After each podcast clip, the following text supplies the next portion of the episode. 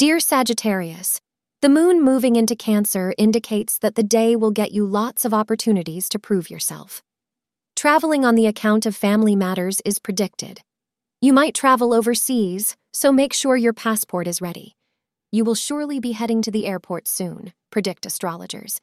This trip will bring you joy and many pleasant memories to look back on. Wear something in white for good luck. The time between 9 a.m. and 12 p.m. is considered to be lucky for you. You get very busy with a new relationship.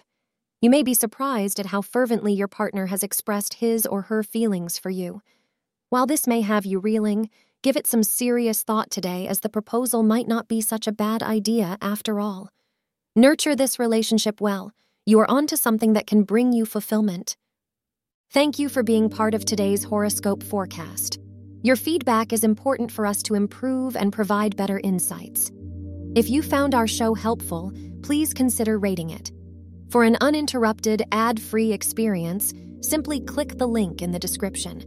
Your support helps us to continue creating valuable content. Thank you for being here and see you tomorrow.